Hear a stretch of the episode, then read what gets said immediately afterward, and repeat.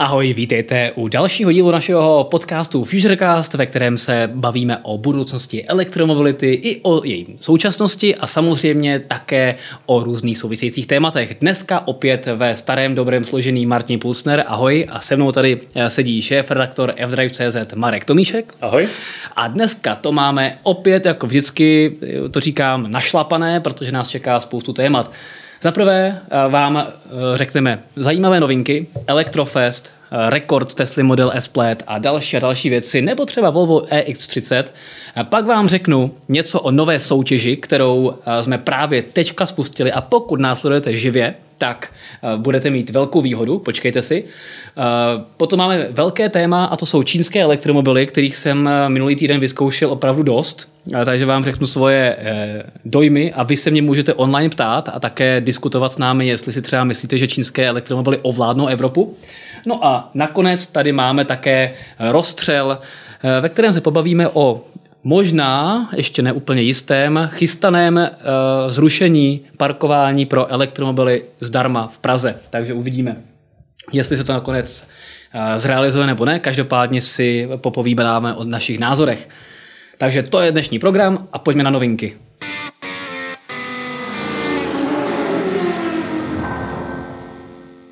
Začneme pěkně v Česku a to rovnou v Pelřimově, které je rekordem, mě, eh, rekordem městem rekordu, tak bych to řekl. A eh, opravdu dostalo své pověsti, protože se tam konal další ročník Elektrofestu a tentokrát se tam opět sešlo eh, rekordní množství elektromobilů a to je kolik? 133. A to je o kolik víc než minule? Ty jsi tam byl minule uh, taky? Minule, minule se rekord nedělal, tam to o pár kousků uniklo okay. a před minule byl 127. Takže se počet zvyšuje pozvolná a vypadalo to na, já jsem bohužel se nemohl účastnit, ale vypadalo to na krásnou meku elektromobility v Česku, takže eh, doufám, mm. že mi to vyjde do příštího ročníku. A my jsme tam byli se zajímavým autem, že jo?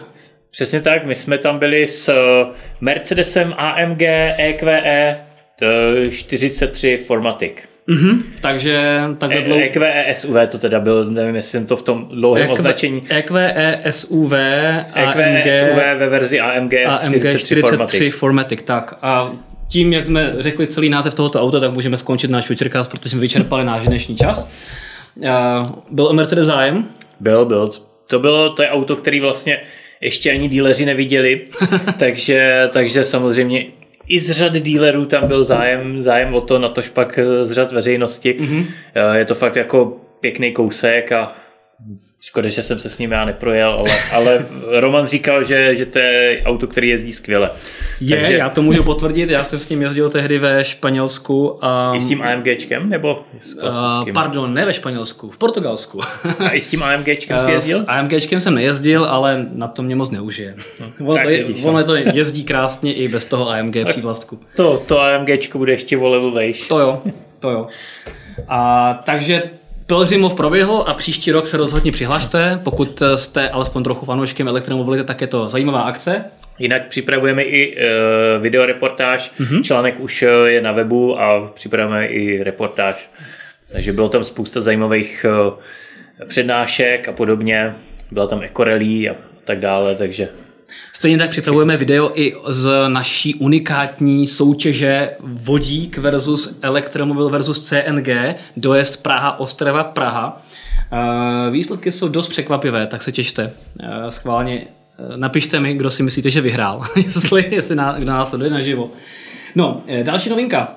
A ta je, musím říct, si fakt povedená. A to je Volvo EX30. Nejmenší elektromobil od Volva, který se zařadí pod eh, současnou XC40 a je to moc pěkný malý crossover, který ale naopak eh, v té výkonné variantě je fakt mrštná ryba. Hmm. Vypadá krásně, na polubě má eh, samozřejmě infotainment postavený na Google a Automotive a pokud se potvrdí ty parametry, který Volvo ohlásilo, což by mělo, tak to bude moc pěkný elektromobil, kompaktní, který zároveň prémiový a myslím si, že jako spoustu lidí, kteří teďka třeba mají Teslu nebo oni přemýšlí, tak Volvo může být jako zajímavá alternativa. Hmm. Se to auto líbí a hlavně mě překvapila ta příznivá cena, protože má startovat, jestli se nepletu, pod částku 900 tisíc korun v přepočtu, hmm. což mi na prémiovou značku přijde jako solidní cena. A zároveň, zároveň ten druhý, tohle je vlastně předokolka, jestli se nepletu základní, a zároveň ten druhý protipol nabídky, uh, tuším teďka kolik to bylo koní, 350 koní a, a 3,6 sekundy na stovku nebo, nebo tak nějak, takže 315, tam, no. 315, hmm. 315 koní a 3,6 sekundy na stovku, takže tam to bude zase zajímavý z hlediska dynamiky. Je to tak, no. Na druhou stranu je to uh, auto, který je fakt relativně malý, 4,2 metru na dílku, hmm. takže to je opravdu něco, co se může dneska rovnat, nevím, uh, Peugeotu E2008 nebo ID3, něco podobného. Hyundai Ale samozřejmě Kona. Hyundai Kona, no, no, Kona, a předchozí generace Enira třeba hmm. malinko menší. Takže jako uh, nebude to nic velkého na druhou stranu, takže ta lepší cena se dá možná trochu pochopit. Uvidíme, jakou bude mít výbavu samozřejmě ta základní cena, ale i tak fakt super. Takže na to se moc těším.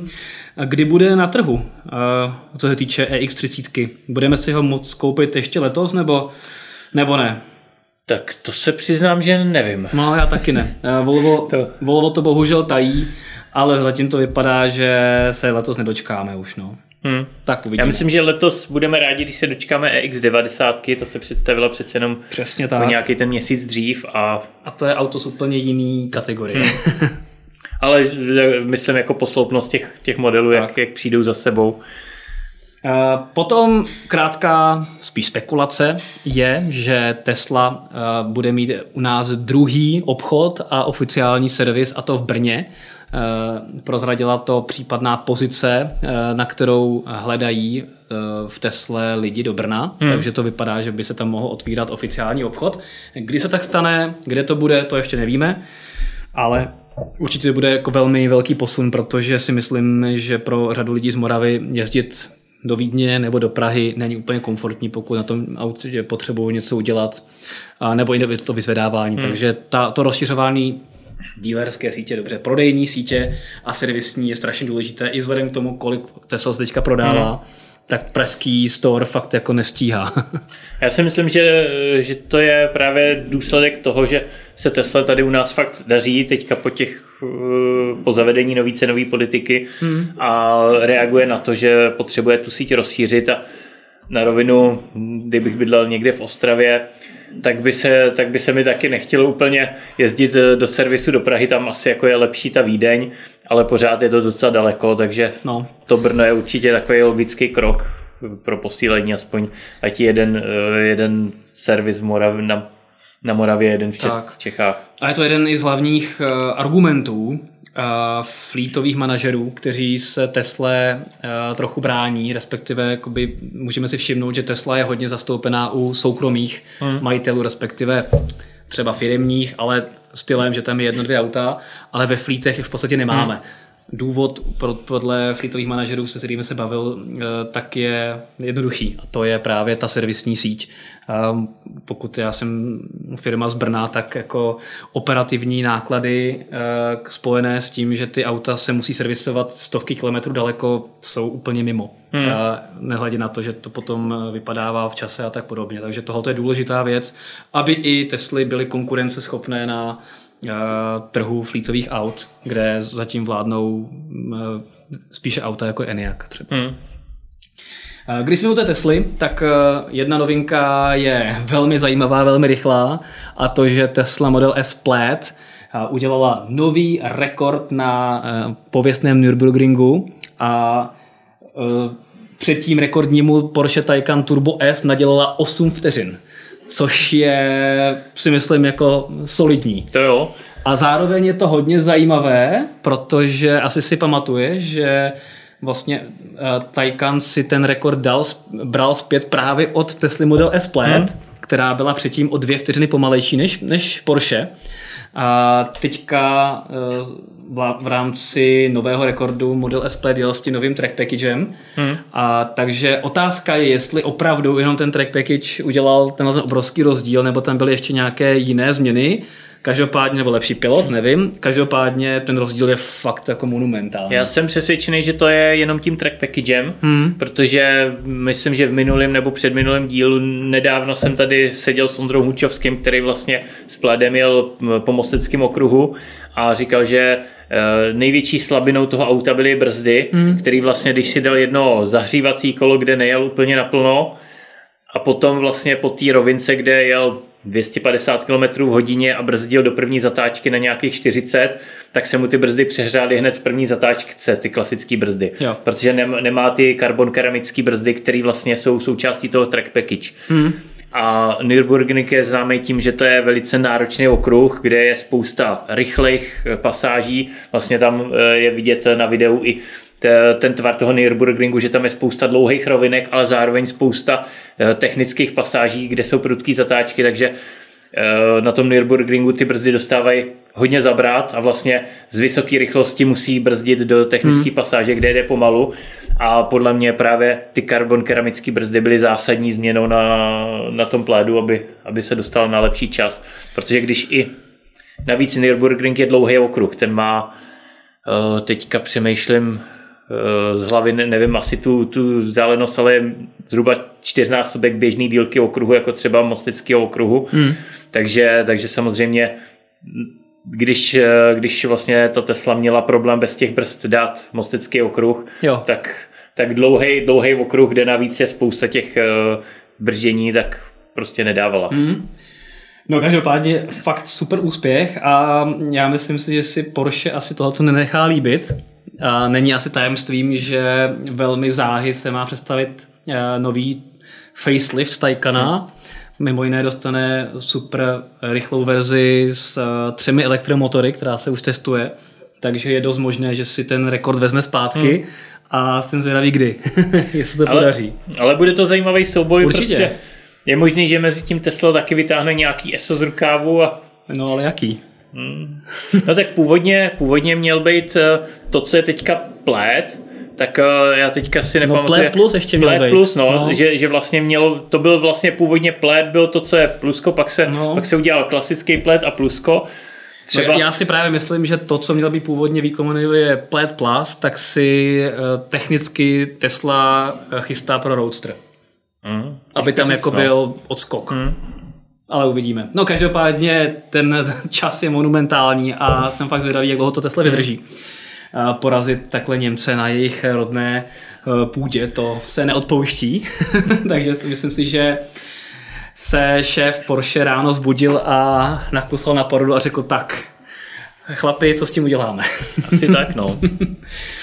no a e, co se týče Zbylých dvou novinek, tak jedna je taková e, zajímavá ohledně nabíjecí sítě e, u nabíjec u Plané u Českých Budějovic nově vyroste hub Ionity e, u Bageterie Boulevard, to myslím, že je. Přesně tak, Přesně tak. Bageterie Boulevard a vlastně bude to hub Ionity, budou tam i jiný nabíjecí stanice, teďka nevím jaký, má tam být 14 nabíjecích bodů, z toho 8 Ionity. Hmm a zároveň tam má být Škoda e-mobility experience center, mm-hmm. protože Škodovka s Bageterie Boulevard uzavřela memorandum, že vlastně budou společně budovat uh, takový, řekněme, občerstvení s centrem elektromobility, kde bude nabíjení a uh, to experience centrum, kde návštěvníci si budou moc dozvědět něco o elektromobilitě. Takže přijdeš s Teslou, nabiješ si na Ionity, Přitom si koupíš bagetu a zároveň se zajdeš podívat, co nového nabízí Škodovka, rovnou si ji koupíš a svůj Teslu tam rovnou odstavíš. A... Jasně, rozumím, chápu. A je potom ještě jedna praktická věc, pokud plánujete si pořídit domů Wallbox na nabíjení elektromobilu, tak a ještě jste tak neučinili a chcete čerpat dotaci, tak tak eh, rozhodně učiňte do 36. protože 36. končí eh, sběr žádostí v rámci současného, eh, současné dotační výzvy a potom se nastartuje zpátky v září, ale ta dotace bude poloviční. Teďka můžete dostat na Wallbox až 30 tisíc, od září pouze 15 tisíc, takže polovinu.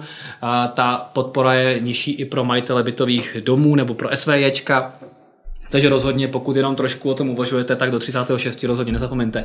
Takže to máme dnešní novinky a pojďme se pobavit o rozstřelu, o tom parkování. Pojďme na to.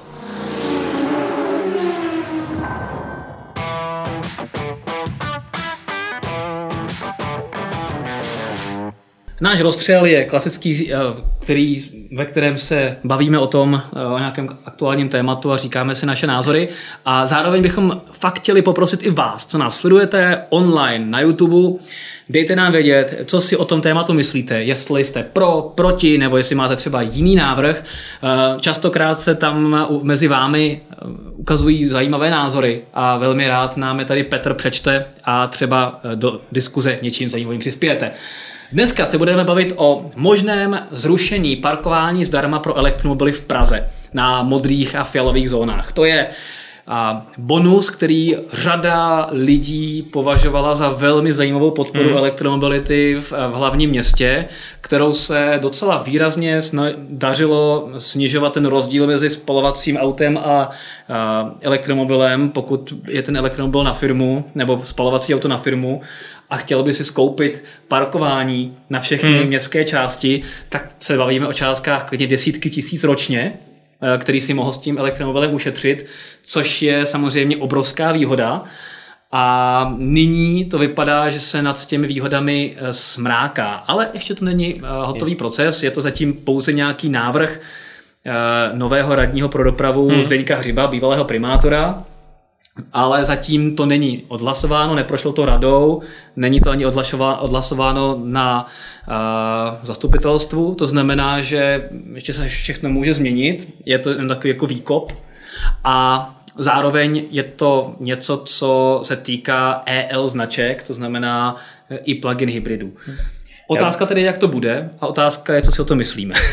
Já bych ještě doplnil, že to v podstatě byla, dá se říct, v posledních letech jediná podpora elektromobility u nás, protože dálniční známky, eh, pozor. To, jsem, to jsem chtěl říct, že dálniční známka za 15 dobře teďka bude stát 2700, hmm. tak to nikoho asi tolik nevytrhne, jako právě jak si zmiňoval to parkování zdarma v Praze eh, je ročně opravdu v řádu desítek tisíc, takže, takže kromě dálničních známek a eh, nulový spotřební, nulový silniční daně, hmm. která je taky i na jiných alternativních pohonech, tak to je vlastně jediná Jasně. Nějaká jako tohleto, větší výhoda. Tohle to se dost pravděpodobně bude měnit, uh, ale to je úplně na jinou diskuzi. Hmm. Je otázka, jakým směrem, tím, jak jsi správně řekl, že u nás nejsou žádné podpory, ale zároveň ani žádná silniční daň, nic takového, uh, žádné velké přidanění aut, jako je to třeba v severských hmm. zemích při koupi a tak podobně, tak uh, se u nás ta podpora vymýšlí velmi těžko, protože ne, není co odpustit de facto. Takže buď jdeš cestou přímé podpory, anebo naopak znevýhodnění těch špinavých aut, což je zřejmě cesta, kterou se půjde a bude se vlastně platit nějaká daň z CO2, kterou vypouští běžná auta, což by potom samozřejmě i mohlo nějakým způsobem motivovat lidi na obnovu vozového parku, protože starší auta by samozřejmě platili násobně, násobně hmm. víc, což by se mohlo týkat také vjezdu do center měst, kde by se zavedly nízkoemisní zóny a tak podobně, jak to známe třeba z Německa. Každopádně to už je jiná debata. Tečka ta, která se týká toho parkování. Jsou v podstatě tři možné varianty, jak to celé dopadne. Buď se to zachová tak, jak je, což je za mě dost nepravděpodobná varianta, protože se bude muset najít nějakému kompromisu. To by byla čtvrtá asi. To by byla asi čtvrtá, ano. A druhá varianta je protipol, že se zruší parkování zdarma hmm. pro všechny a plug-in hybridy i elektromobily prostě budou platit stejně jako ostatní auta. A nebo budou mezi nějaké dvě kompromisní varianty. První, že se to zruší pro plug-in hybridy, ale elektromobily stále budou parkovat hmm. zdarma, anebo se tam udělá nějaká e, vazba na místo registrace toho auta, to znamená, že praští řidiči e, auta registrovaná v Praze nebo třeba středočeský kraj, pokud se dohodne, hmm. tak budou mít parkování zdarma, protože to dojíždění do práce a tak podobně a mimo auta e, budou normálně platit. Takže to jsou asi čtyři možné scénáře, co se může stát. No a za který scénář jsi ty, Marku? No, já bych, já bych teda zmínil, že asi bych vyřadil ten, eh, to úplné zrušení, mm-hmm.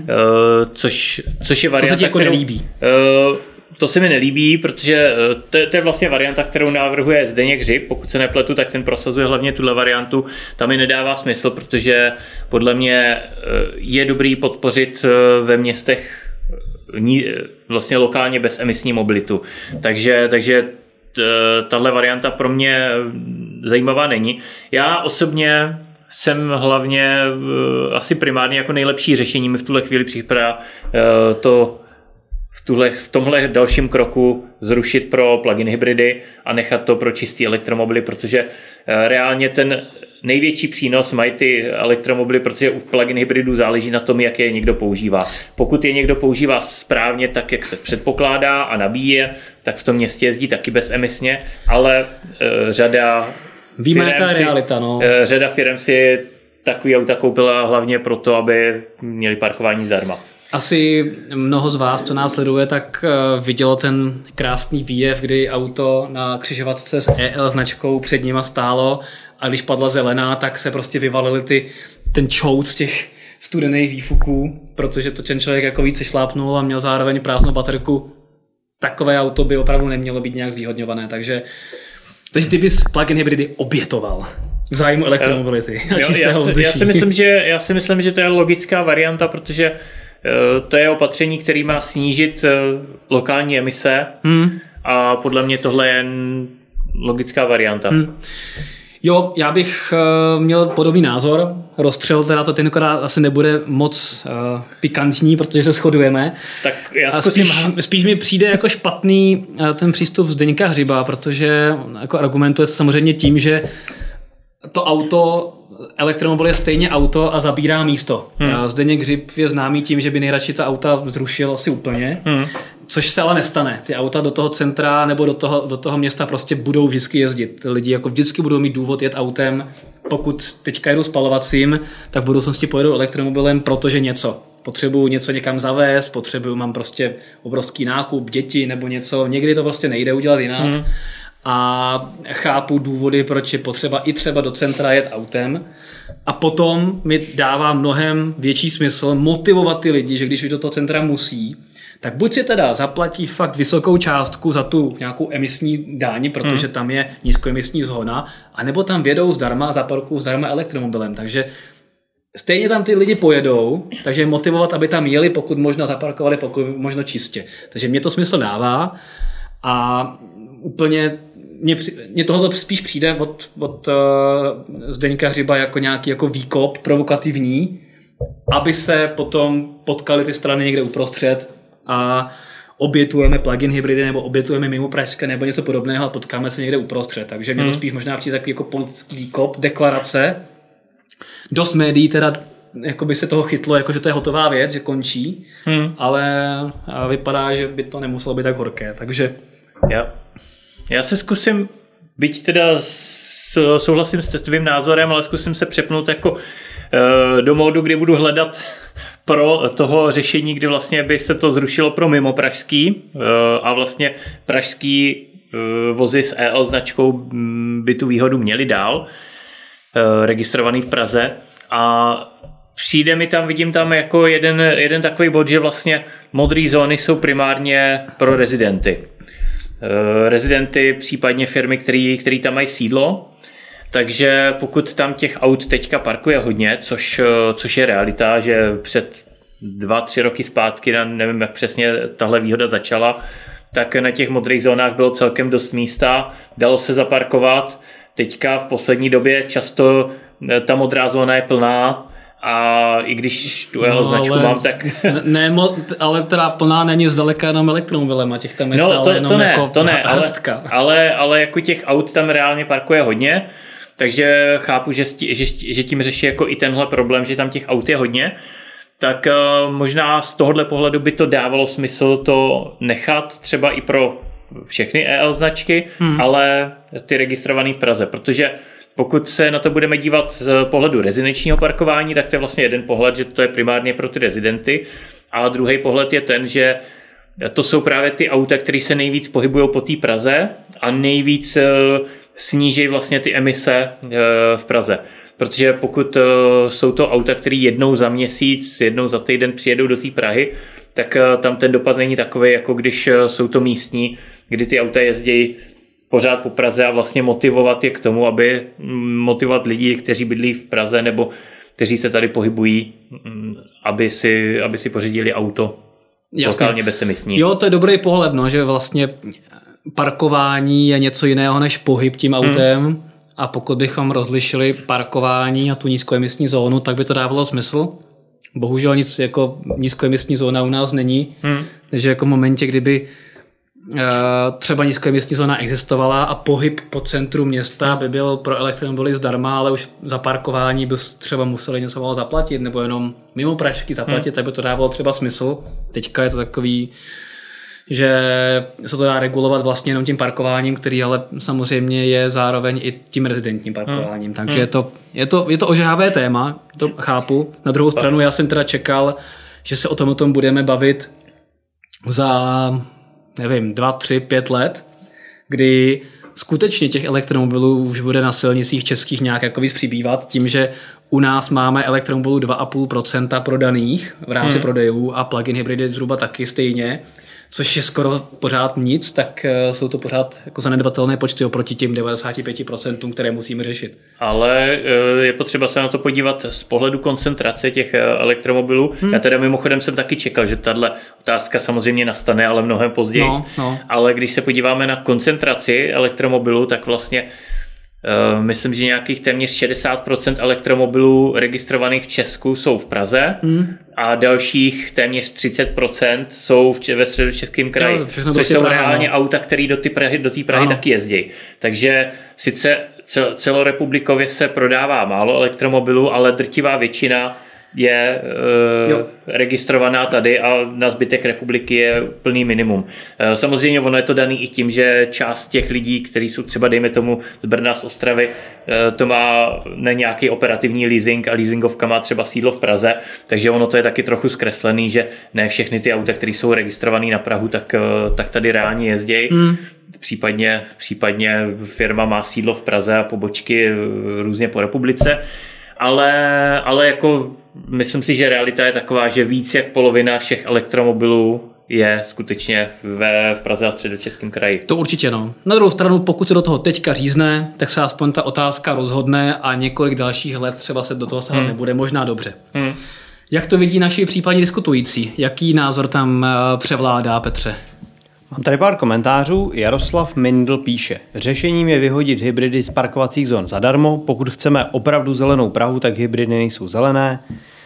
BEV jsou v Praze na parkování jenom výjimka. Takže to je to, co jste říkali. Míra mm-hmm. Tomíšek píše, nechal bych eh, to, jak to bylo před EL značkami, tedy 100 korun poplatek za rok, díky kterému si Praha ověří, zda se jedná o čistý elektromobil a hybridy by zrušil, protože většina stejně ve městě vypouští emise. Mm-hmm. Štefan Heveši píše, že v Bratislavě je poloviční parkování na elektroauta. Mm-hmm. Tramvaják za volantem píše, že by to nechal pouze pro rezidenty, tedy ty, co bydlí v městské části, tak tam mají potom parkování zadarmo. Mm-hmm. Mm-hmm. A, a tak nějak tady v tom ohledu ty komentáře pokračují. To znamená, tak čtu to tak, že dost lidí by obětovalo plug-in hybridy, stejně jako my, a někomu by nevadil nějaký nízký poplatek i za elektromobily, kterým by se ověřil ten elektromobil hmm. a zároveň by se ale ta výhoda pro ty elektromobily v nějaké formě většinou nechala. Hmm. Hmm. Mně napadá ještě jedna varianta, jak jsem to poslouchal, tak vlastně, když by se to nechalo zdarma pro pražský, ať už je jenom elektromobily nebo i plug-in hybridy, to je otázka, a případně Ostatní by si mohli za nějaký drobný menší poplatek to zařídit, pokud někdo třeba ze středočeského kraje jezdí pravidelně do Prahy, tak by třeba, dejme tomu za 100 korun je asi málo, ale, ale dejme tomu 2000 ročně zaplatit že tam může parkovat uh, zdarma, tak uh, by se tím odfiltrovali ty, kteří tam skutečně jezdí. 2000, víš, kolik to zaplatil za ten elektromobil, to je hrozný, pořád nějaký prachy. Já vím, no, ale tak jako uh, pokud se řeší, pokud se řeší, že tím, těch míst tady je málo, což, uh, což je realita, tak, uh, tak nějak odfiltrovat ty, kteří tady reálně sem jezdí a vyplatí se jim dát nějaký poplatek za rok za to, že můžou parkovat kdekoliv po Praze, a tím se vlastně odfiltrují ty, který, eh, který sem opravdu jezdí častěji. Hmm. A tím pádem mají ten přínos eh, v podobě snížení emisí lokálních. Rozumím. Jo, to zní zajímavě. Máme tam ještě nějaký zajímavý komentář k tomuhle? Ne?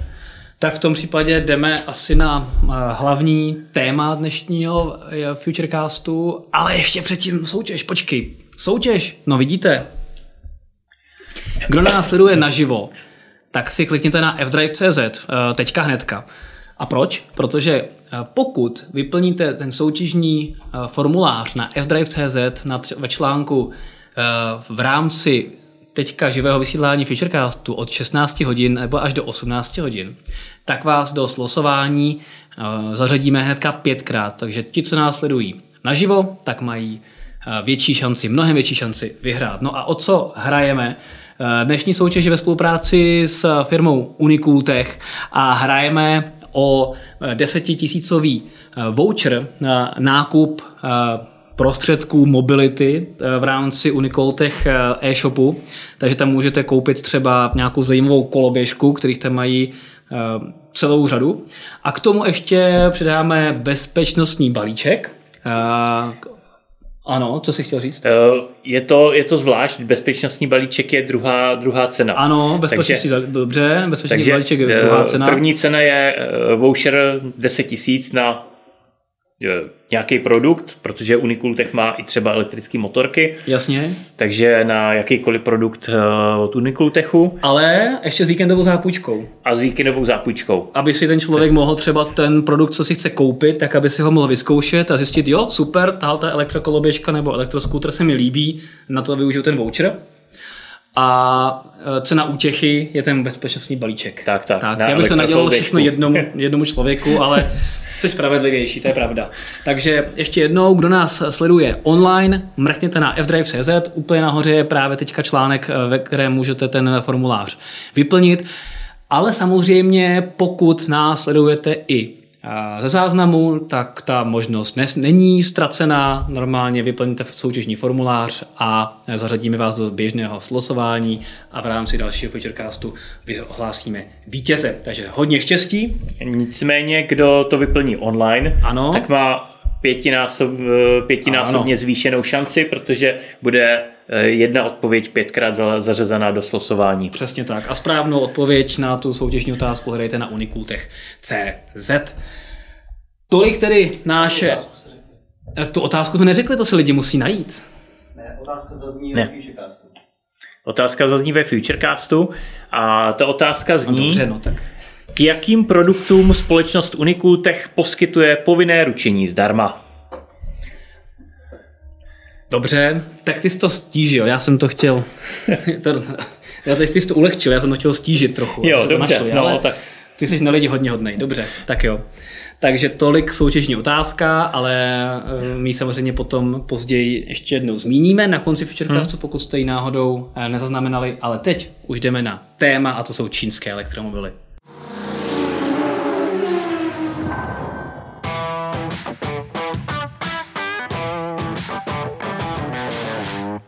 A téma česk- čínské elektromobily je v poslední době hodně výbušné, protože vypadá to, že čínské elektromobily skutečně přichází a vypadá to čím dál tím výrazněji.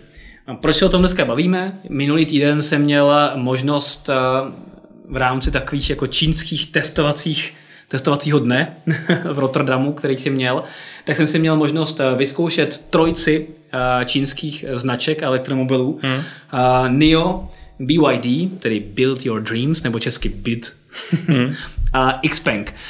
To jsou všechno značky, které na holandský trh nebo nizozemský trh vstoupily na podzim loňského roku. Tady jsou tam vlastně velmi čerstvě, mají tam svůj první showroom a snaží se etablovat na tom trhu, ale už za tu krátkou chvilku, co jsem se bavil vlastně s dealery, tak eh, mají opravdu velmi zajímavé prodeje a vypadá to, že lidi na tu nabídku slyší. Ta nabídka, ta propozice je vlastně u všech stejná. Eh, nabídneme vám auto, které kvalitou dosahuje vlastně evropské nebo korejské produkce, ale za výrazně zajímavější cenu. A v podstatě je to jenom o tom člověku, jestli dokáže zkousnout, že bude mít čínský elektromobil a něco ušetří, anebo zůstane u evropské, eh, případně korejské nebo americké klasiky. A, takže to je taková sisyfovská otázka. Hmm. No. A, co si, jaký ty, máš ty názor na čínské elektromobily a zároveň já se vás zeptám taky eh, těch z vás, co nás sledují online, eh, Jaké jste měli, pokud jste měli možnost otestovat čínské elektromobily, tak jakými jste jeli a jak vás zaujali, jaký na ně máte názor. To mě taky hodně zajímá. Co ty, Marku? No já přemýšlím, Uh, MG4. Uh, ano, MG4 jo, ale to, to řadím jako takový napůl čí, čínský elektromobil, ale přemýšlím, z těch typických čínských značek uh, jsem asi nic neřídil. Mm. Z těch, uh, co si třeba tady jmenoval, uh, tak mě nic nenapadá. Uh, řídil jsem Dacia Spring, která je vyráběná v Číně, Eh, řídil jsem MG4, který eh, je vyráběný v Číně. Dobře, tak možná nějakou, si možná nějakou... i BMW iX3, který je vyráběný v Číně. iX3, a ano. Tesla Model Y, kterou jsme měli dřív, ta byla tak, taky ze Šanghaje. Taky jsem chtěl říct, že u Tesla nevím, jako jestli jsem řídil ze, ze Šanghaje nebo, nebo ještě z Kalifornie, případně z Berlína to nevím, ale, ale taky je možný, že, že čínský. Takže jsem řídil elektromobily vyráběný v Číně, ale ne přímo od těch čínských značek. Nicméně to MG je asi nejblíž eh, těm čínským značkám, protože hmm. sice je to britská značka, eh, vývoj je pořád v Británii, ale přece jenom je vlastně na uh, koncernem Sites, jestli se nepletu. Ano, ano. Takže, takže tam má k těm čínským značkám nej, nejblíž a v podstatě ten, ta strategie je podobná jako to, co si zmiňoval. Nabídneme vám auto, který je srovnatelný s uh, běžnou konkurencí, ale levnějc. Tak. Což, což uh, u té MG4 je vidět a mě to auto velice příjemně překvapilo, protože za tu cenu je to opravdu povedený auto. Já jsem na MG4 měl taky velmi dobrý názor, když jsme teda eh, přeskočíme ještě k tomu MG. A i u těch dalších čínských značek tam je to vlastně hlavně o tom, že ta kromě teda BYD nebo kromě BIDu, eh, mají ve skrze velmi malé nebo i záporné marže, takže se snaží hmm. jako ovládnout ten trh eh, za cenu toho, že jejich prodejní cena bude zajímavá, ale jdou cíleně do ztráty. Zároveň NIO buduje tu svoji unikátní síť výměných stanic, protože ta NIO dokáže vyměňovat baterie u elektromobilů na cestě, což je koncept, který žádná jiná značka nemá. Hmm. A mě to naprosto něco unikátního. A já jsem to mimochodem v tom Rotterdamu taky mohl vyzkoušet, nebo respektive v Delftu je nejbližší výměná stanice, takže jsem si trošku zajel. A e, možná teda ti řeknu něco o tom rovnou, teda když už jsme u toho. Hmm. Tam je vlastně, máme vlastně přímo i video, který teďka chystáme, to je jedno z prvních videí, který vyjde, tak je právě o té battery swap station, o té výměně baterií. A já jsem měl trošku štěstí v neštěstí. Když jsem tam přijel, nebo než jsem tam jel, tak ty v infotainmentu vidíš, e, stejně jako u normálních hmm. elektromobilů vidíš, kolik procent, z eh, kolika procenty přijedeš, eh, jestli ta, baterie, jestli ta stanice je plná, kolik stojanů je volných, jak dlouho to bude trvat a tak podobně, tak stejně u Battery Swap Station vidíš, kolik baterií tam je připravených a jak mhm. dlouho se která baterie bude ještě nabíjet. Ono v té Battery mm. Swap Station je 13 baterií, které se nabíjí až 140 kW výkonem, takže teoreticky se vlastně dobí neustále, když tam přijedeš, tak vždycky dostaneš alespoň jednu plně nabitou baterii, respektive na 90%. Hmm. A nemělo by se stát, že je vybitá. No ale já jsem tam jel a mě to psalo, že ta baterie bude připravená za 60 minut, tak jsem si říkal, to je nějaký divný. No a když jsem tam přijel, tak jsem zjistil, že ta stanice zrovna prochází nějakými testy, bylo tam spoustu techniků od NIA mm. a takže říkali, dobře, eh, přijel jste, tak můžete si eh, vyměnit baterii, ale bude to ruční výměna. To znamená, že to nebude o tom, že to auto se tam samo zajede, eh, všechno je automatizované a vyjede zpátky, ale s tím autem tam ručně museli zajet. Pak už ten, ten proces byl úplně stejný hmm. a pak s tím autem zase vyjeli zpátky. No a to bylo zajímavé, protože při normálním automatickém battery swapu musíš být v autě. Nesmíš vystupovat, musíš tam hmm. prostě být zavřený, dokonce ani nefunguje klimatizace, takže si musíš mm. to okýnka a nemůžeš koukat, co se děje kolem. Ale uh, já jsem se s nimi dohodnul, že tím, že to je manuální, tak uh, on mi tam s tím autem zajeli a já jsem zvenku filmoval, jak se ta baterka uh, odmontovává, jede dolů, nahoru a byl to fakt fascinující hmm. proces. A to celý trvá zhruba 6 minut. Takže opravdu tím ušetříš hodně času, ale má to i svoje velké ale ten, ta battery swap station má pouze jeden slot, takže když přijedeš jako druhý, tak čekáš těch 6 minut, to znamená dohromady jsi tam za nějakých 11, když jsi náhodou třetí v řadě, tak čekáš 15 minut a to už je doba, která je taková jako už se blížící tomu uh, rychlému nabíjení. Tady totiž musíš totiž připočítat tomu taky ten čas, on to funguje podobně jako na benzínové stanici. Hmm.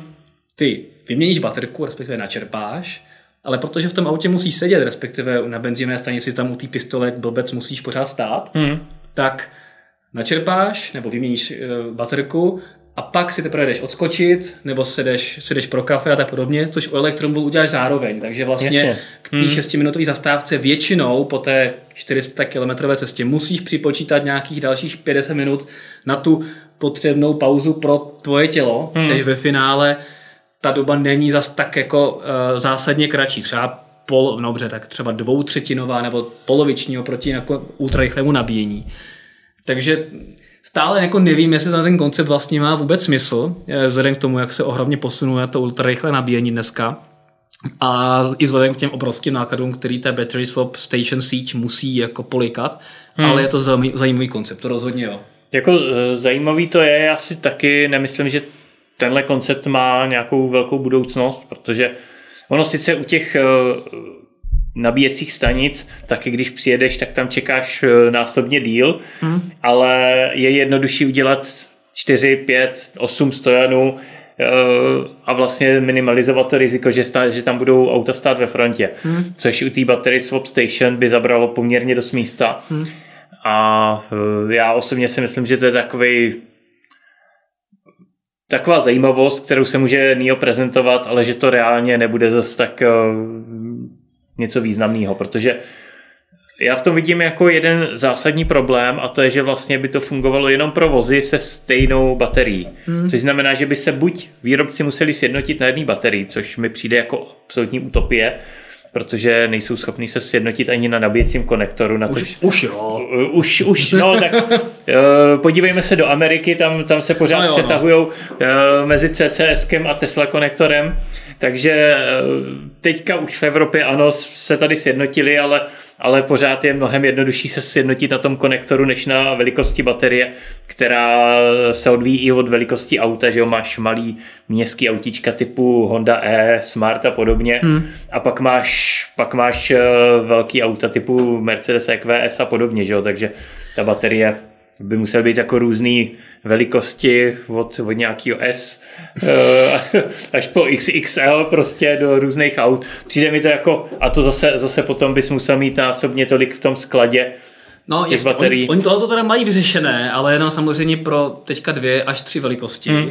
nebo kapacity, takhle. Ta velikost té baterie je stejná, takže, protože ty auta od NIA buď mají 75 nebo 100 kWh, a v rámci té vymění stanice vždycky drží stejný půl těch menších i větších baterií. Hmm. Takže vždycky dostaneš baterii, se kterou přijedeš. A až dorazí ty solid state 150 kWh baterky, tak se budou muset držet jednu, dvě, tři baterky uh, takhle velké. Hmm. Samozřejmě, pokud by ta granularita narůstala, tak už by to bylo od každé baterky jeden kus a to by nebylo úplně jako asi dobré. Takže jo, já to vidím stejně, že to je jako zajímavý use case. Jako oni třeba říkali, a s tím musím souhlasit, že to je hodně používané v Číně, tam, kde nemá žádnou možnost rezidentního nabíjení. Že tam prostě je to opravdu náhražka toho, že jedeš, týden jezdíš do práce z práce a v pátek večer, když prostě jedeš domů, tak se na cestě z práce zastavíš na battery swap, mm. za pět minut prostě si vezmeš novou baterku a zase týden jezdíš a nemusíš uh, nabíjet nebo něco podobně. To, to, to mi dává no. jako smysl, takže tam nemusíš řešit to, že pak si ještě potřebuješ odskočit, dát kafe nebo něco podobného, protože jedeš prostě pár kilometrů domů. Takže to jsou jako dobré use casey, ale obávám se, že ty náklady budou fakt jako ohromný na to, aby dávalo nějaký ekonomický smysl. Hmm. NIO nedávno otevřelo ty battery substation třetím stranám, ten standard je otevřený, ale otázka je, jestli k tomu někdo jako reálně připojí. No. Já si myslím, že ne, že Eh, že do toho asi nepůjdou. I když, I když je to otevřený, tak by museli vyvíjet auto podle, hmm. podle baterie NIA. A já si nedokážu představit tu infrastrukturu těch výměných stanic, kdyby byly, řekněme, jako superchargery Tesly rozmístěný, tak eh, to by bylo prostě strašně moc eh, těch swap station, pokud by víc značek jezdilo s touhle technologií, tak by to nebyly jenom jedna na jednom místě, ale museli by tam být ty když to řeknu, garáže, nebo jo, jo, jo. musí být tam třeba tři, čtyři vedle sebe. No. Jasně, no. Takže přijde Ale mi koncept, to jako koncept, nereální, no. koncept zajímavý. No dejte mi vědět do komentářů, jestli se vám Battery Swap líbí, jestli v tom vidíte budoucnost nebo ne. A Já možná ti do toho rovnou skočím, Ano. protože tady lidi psali komentáře na to. No, A někdo psal třeba CryptoFosset, že výměna baterií prodlení možná má smysl v Číně, ale u nás ne. Hmm. A Jaromír Mindl píše, že to má důvod možná spíše psychologický pro lidi, kteří s tou el- elektrikou jako nemají zkušenosti. Hmm. A píše, že další důvod je business model, kdy NIO nabízí v rámci předplatného výměnu baterií, kde máš v tuto chvíli šest výměn za měsíc. Mhm. Uh, to je pravda. Tohoto ale bude uh, vlastně na začátku příštího roku končit, respektive tam bude nějaký kredit menší, uh, kolik uh, battery swapů můžeš za měsíc udělat a zbytek bude spoplatněný. Ale jasně, je to nějaký business model, na druhou stranu si myslím, že ty náklady, které jsou s tím spojené, vysoce přesahují ten jako příjem z toho poplatku za swap, který tam je plánovaný. Uh, nevím, no. Uh, No, my- nicméně ten koncept eh, pronájmu baterky, který NIO má, tak je opravdu zajímavý.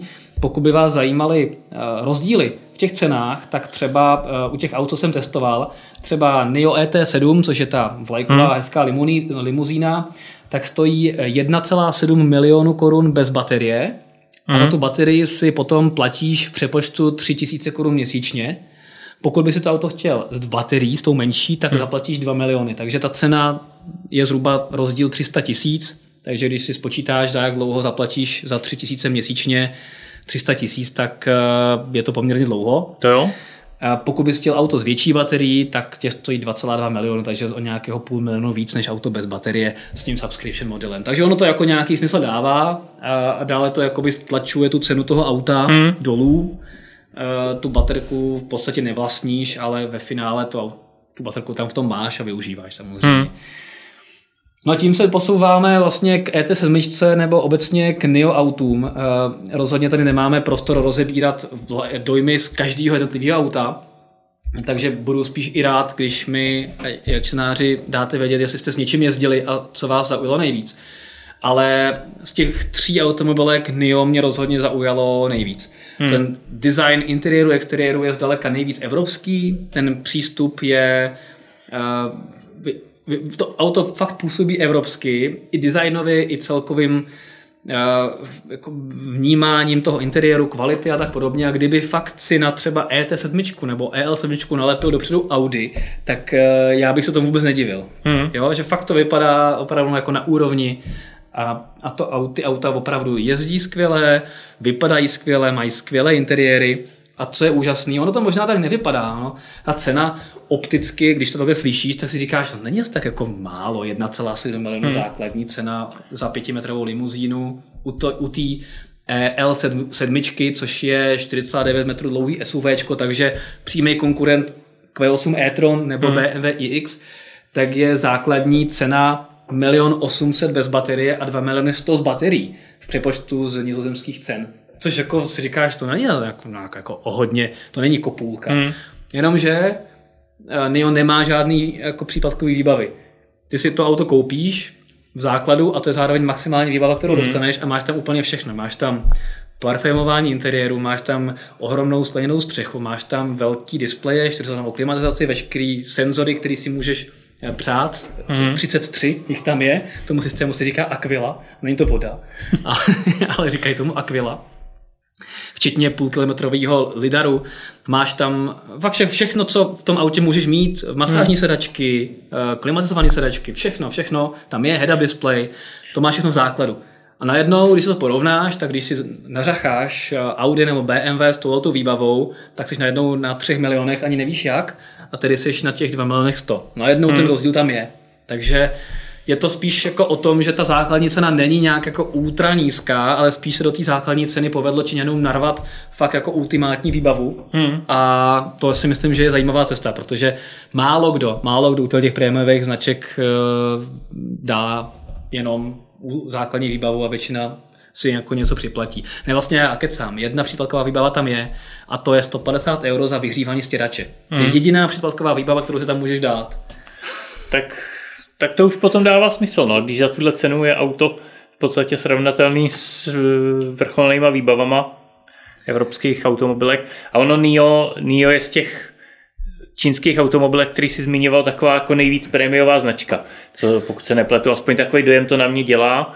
Jo, jo, jako, jako jo. Uh, ano, je to tak a hodně se pozicují, že to je fakt jako evropsky vypadající a hmm. i jak jsou prostě na, na americké burze a tak podobně, jakože opravdu se snaží vypadat uh, progresivně a fakt se jim to daří, jakože je hmm. fakt super. A jenom prostě ty náklady jsou obrovský. Mimochodem, 15. června, což je za dva dny, tak se představí ET5 v kombíku, o tom jsme se nebavili, to je ten krásný sedan, který je konkurentem Tesla Model 3, toho menšího. Mm. Takže ET5 Touring, na tý se hodně těším a potom EL6 taky, e, SUVčko, na to se taky hodně těším. Každopádně, to je NIO. A potom jsem měl možnost jezdit a zkoušet e, BYD, než vám řeknu něco o BYD Han, tak musím teda říct něco o BYD a to 3, protože to je auto, který konkuruje třeba Hyundai Kona nebo ID3. Uh, cena je zhruba milion, což jako není úplně málo zase v té plné hmm. výbavě. Ale co je vtipný, zvenku to auto vypadá tak jako obyčejně, ale co je ultra zajímavý je interiér. Ten je totiž uh, inspirovaný fitness jako posilovnou, hmm. že tam máš různý jako takový přiznaný různý jako páky a tak podobně a hlavně ve dveřích máš normálně reální tři struny, kterými si můžeš brnkat. Každý Aha. dveře mají struny, tři a normálně si můžeš brnkat nějakou melodii a je to totální prostě úlet, mě to hrozně jako baví že ten interiér vypadá zvláštně, ale ty struny v těch dveřích, no prostě jako, no, to je prostě BYD a to 3, takže to se rozhodně jako nestratí. Mm-hmm. A jinak eh, já jsem jezdil s Hanem, což je velká pětimetrová limuzína s velkým dojezdem, obrovským výkonem. Má trošku menší baterku, na můj vkus 85 kWh a 83 využitelných, znamená, že ten dojezd je takový jako reálně těch 400 km mm. oproti těm prémiovým limuzínám jiným, co mají stovku a víc, eh, je to znát. Ale zase jako to auto je naprosto úžasně jako zpracování, jako na že vevnitř, uh, Dynaudio, audio, uh, všechny uh, systémy, to auto, tam ne, nenajdeš jako nic, co by tam jako nebylo úplně a cena 1,7 milionů. Mm-hmm. Jo, tak když se porovnáš prostě s podobnými limuzínami, tak to prostě je někde jinde. Jako to auto je auto na úrovni EQ, SK, EQ, Ečka rozhodně a to, to, to, cenovka je úplně někde jinde. Tak to je, to je zajímavé. No já jsem teda od toho BYD a to čekal, že to bude tak jako levnější auto, než jak jsi říkal, že no. se za milion. Tak eh, Ale když zase... jsme o něm psali, tak jsem si říkal, no tak to bude takový, za takových 750-800 tisíc, když je to teda ta Čína. No ale zase úplně v plný výbavě, Jasně, jo? Tam no, máš jo. úplně všechno, takže hmm. oni, to, oni jako přivezli plnou výbavu a ve který máš naprosto všechno, co chceš a vtipně teda je, že tam jsou teda dvě výbavy. Jedna nižší, jedna vyšší, ale liší se akorát 50 tisíc. Mm. V té vyšší máš třeba panoramatickou sklo, uh, uh, střechu a tak. Takže fakt musím říct, že BYD mě taky zaujalo, i když tam už jako je vidět ta Čína občas, už je to takový malinko čínský mm. design, už to tak jako, mm, není to tak jako na první pohled evropský. No to platí i o velkým sedmimístným SUVčku BYD Tang, hmm. který uh, má vlastně podobnou ta platformu. Reálný dojezd ale pod 350 km, protože má relativně malou baterku, 84 kWh taky, což na velký jako SUVčko není úplně ideál. Hmm. Ale zase taky plná výbava, všechno tam je a 1,7 milionu. Takže vlastně ještě mnohem levnější než NIO, uh, se dá říct. Takže BYD taky mě zaujalo, no a asi nejmíň, eh, co mě zaujalo, nebo eh, auta, co se mi líbily nejmíň, tak byly Xpengy. Hmm. Asi na to to úplně nemohli ty auta, protože oni jsou teďka v Holandsku velmi krátce, ještě neměli úplně moc vzorků, byly to nějaký podivně fungující čínský vzorky, které nebyly ještě ani úplně přeložený někdy. Hmm. Takže to ten dojem samozřejmě hodně kazilo ale cel, jako celkově ty, ty auta nebyly technicky špatný, ty ceny byly fakt jako dobrý, ale už to byla cítit taková prvoplánová Čína, takový různý kudrlinky a tak podobně, už, hmm. už, už mi tam něco jako už bych musel se přemáhat, abych to auto třeba uh, přemýšlel o tom, že by bylo jako moje vlastní. Hmm. Uh, přitom je to 800V architektura, má to 98 kWh baterku, třeba ta G9, což je ohromný zase sedan. A cenovka začíná na 1,4 milionu, takže cenově je to vlastně to... ještě pod BYD. Takže jako NIO nejdražší, BYD někde ve středu a Xpeng se to fakt snaží tlačit tou cenou, co to jde. Samozřejmě u těch nejmenších baterek a jenom u zadokolky, ale stále fakt jako e, ta G9, což je vlastně ten ohrom, to jako velký SUVčko, je, je to jako, to, to je fakt cena, která za kterou nic neseženeš. Hmm. Takže ale technologicky teda je z nich asi nejlepší, co se týče jako pohonu, protože uh, pokud se nepletu, tak NIO asi nemá 800 V architekturu. NIO má 400 V, 800 V přichází později, hmm. uh, takže ano, tady má, tady má 800 V, uh, takže v tomto směru rozhodně jako uh, je na tom líp. No. Hmm. Takže horší design, ale lepší technologie. Tak, tak, jako i nabíjení, eh, třeba NIO, co se týče jako baterky nebo technologie baterie a nabíjení, je na tom nejhůř, protože ono hodně sází na battery swap, mm. takže má i relativně pomalý rychlo nabíjení, maximálně 140 kW. Takže jakoby u toho NIA si třeba na ultrarychlé nabíjení trošku počkáš, nějakých 40 minut. Uh, oproti tomu uh, eh, BYD nebo i ten Xpeng uh, to tam sypou mnohem rychleji a mají tu architekturu novější. Na druhou stranu i NIO toho to chystá, takže to bude v pohodě. A Xpeng to prostě drtí tou cenou, takže to je fakt jako velmi zajímavý. Hm. Ono se to tak, tak nějak dá u toho NIA čekat, že eh, že nepůjdou, nebudou řešit tolik vývoj rychlého nabíjení, protože mají ten argument, no teď u nás to vyměníte za 6 minut. Tak, ale zase samozřejmě těch jako battery substation moc není. Není, no, ale jako dokážu si představit, že používají ten argument jo, jo, jo, v propagačních určitě. materiálech, tak. takže vlastně se nemusí hnát tak, tak, eh, tak. z tohohle důvodu, z toho marketingového hlediska za nějakýma vysokýma výkonama. Mm-hmm, mm-hmm. A dáme prostor čenářům. Určitě tam teďka nějakých pár, pár názorů na čínské elektromobily přistálo, tak nám dejte vědět, co si o Číně myslíte a s čím jste třeba měli možnost jezdit. Padly tady nějaký e, komentáře, že zaujalo to NIO, ET7, hmm. ET5 a hlavně psali, že přesně ta ET5 Touring bude super volba pro Evropu. Hmm. A dokonce tady padla informace od Jaroslava Mindla, že NIO zlevnilo cenu všech modelů v Číně. Hodně šli s cenou dolů, tak je otázka, jestli se to třeba projeví ještě právě i někde mimo, mimo Čínu. No, no, ne, jako Čína je Čína je trh sám o sobě. Ono i, uh, když jsem tady zmiňoval ty ceny, tak ty jsou třeba o hodně nižší i v Norsku, než uh, v Německu a v Holandsku, ale myslím si, že třeba ty holandské německé ceny jsou nejblíž cenám, které by se teoreticky mohly uh, nabízet, kdyby se ty auto prodávaly u nás. Takže hmm.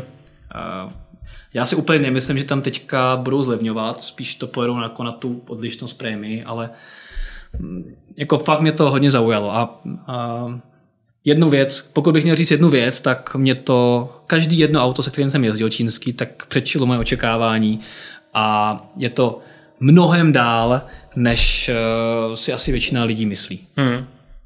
Pavel Bláha píše, že těžko uspějí s čínskými auty za vyšší ceny, než má Tesla, ať už je výbava jakákoliv. No, to je otázka, no. Jako samozřejmě pokud, pokud lidi jdou na, eh, na cenu, z Tesly se postupně stává jako budgetová značka. Z Tesly se postupně, ač jako se to možná někomu nebude líbit, tak stává taková jako dáčie, když to jako, já to, a myslím to v, tý, v tom dobrým slova smyslu, jako auto s výborným poměrem ceny a výkonu, hmm. kde dostanete jako efektivní motory, eh, dobrý dojezd, a, a zároveň relativně základní výbavu a když chcete něco navíc, tak musíte jít prostě jinam.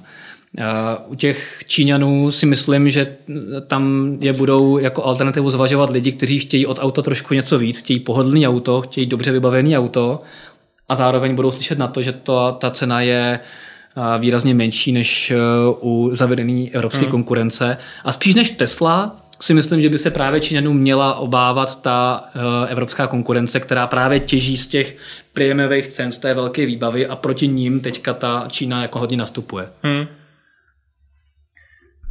Takže myslím si, že i když v Česku v našem rybníčku, který je velmi elektromobilů nepřející, tak asi se v blízké době nedočkáme oficiálně zastoupení NIA, BYD ani Xpengu, tak už i ten vstup MGčka A Electromobil MG4 ukazuje, že i tady se můžou pohnout ledy a to je jenom první auto, že jo. Potom hmm. tady máme eh, nový EHS, eh, eh, MGčkový, který bude vlastně alternativou Octavie kombi, tak taky eh, může být velmi zajímavý cenově a postupně to donutí i eh, Volkswagen, Kore, Korejce a tak podobně, kteří dneska prodávají konu za 1,2 milionu oproti MG4 za 700 tisíc. No, no. někdo, tak, někdo, eh, minimálně pár lidí o tom bude přemýšlet, že jo. Takže si myslím, že tohle to se bude dít a uh, je to o vlastní zkušenosti. Pokud lidi zjistí, ty jo, to čínské auto vůbec nejezdí špatně, dobře hraje, má skvělý infotainment, mimochodem to NIO má fakt skvělý infotainment, to je opravdu Tesla jako skopírovaná, opravdu dokonale, ten infotainment fakt připomíná Teslu. Tak uh, si řeknou, ty jo, to je dobrý za tu cenu, faráda, Oni možná na tohle i hrajou, proto nasadili tak eh, nízký ceny, jak říkáš, až dumpingový, hmm.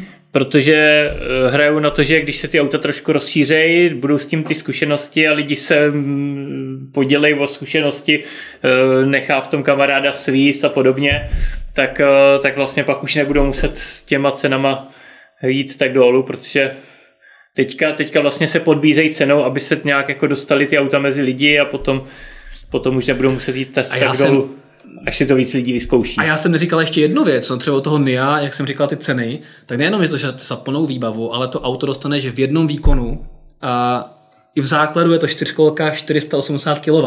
Hmm. ET7, EL7, jo, to je ohromný výkon na základ, jo, takže zase, jako pokud to porovnáváš z BMW iX M60 hmm. v plný palbě, tak to je auto za 4 miliony třeba. Tady máš za 2,1, no? tak to už fakt jako seš někde jinde. Takže ono opravdu ty základní ceny třeba nemusí působit tak uh, dechberoucně, ale pokud se to srovnáš opravdu se stejně výkonným a stejně vybaveným evropským sokem, tak to teda je jako hmm. někde jinde. A pak je to už jenom o tom, jestli člověk zkousne, že má Čínu nebo ne a jestli chce mít třeba za cenu jedný XK dvě Číny nebo, nebo Čínu a Teslu třeba. Tak jo, děkujeme za vaše názory. Eh, je super, že i eh, vy máte s čínskými auty zkušenosti a že jste eh, přispěli svojí trošku do mlína. Opět připomínám, Opět připomínám soutěž. Řekneš ještě jednou tu soutěžní otázku. Jo, Máte já nevím, ještě, jsem si to ne. Pokud jo, mám teďka je čtvrt na šest, pokud nás sledujete naživo, takže ještě máte 45 minut na to vyplnit soutěžní formulář a zvýšit svoji šanci na zařazení do, slosování pětkrát. No a ti z vás, co nás sledují ze záznamu, tak si aspoň vyslechněte, vyslechněte soutěžní otázku, já už nemůžu mluvit, a pak můžete alespoň se do slosování zařadit jednou. Takže k jakým produktům společnosti Unicooltech poskytuje eh, tak k jakým produktům společnost Unicooltech poskytuje povinné ručení zdarma? Tak. Takže to je ta soutěžní otázka, jděte na drive.cz, tam vyplňte soutěžní formulář a všechno najdete na unicooltech.cz. My vám děkujeme za vaši pozornost, děkujeme za vaše názory, budeme rádi za odběr na YouTube, abyste se dozvěděli o dalších novinkách, třeba ohledně čínských elektromobilů, protože teďka v dalších týdnech bude vycházet spoustu videí o všech autech, o kterých jsme se tady dneska bavili. A rozhodně můžu slíbit, že na podzim už máme domluveno, že si budeme moci vyzkoušet právě ET5 Touring a EL6, takže se můžete těšit i na první dojmy z těch aut. Já vám děkuji za pozornost, díky za sledování, mějte se krásně a elektricky jezdě zdar. Ahoj. Ahoj.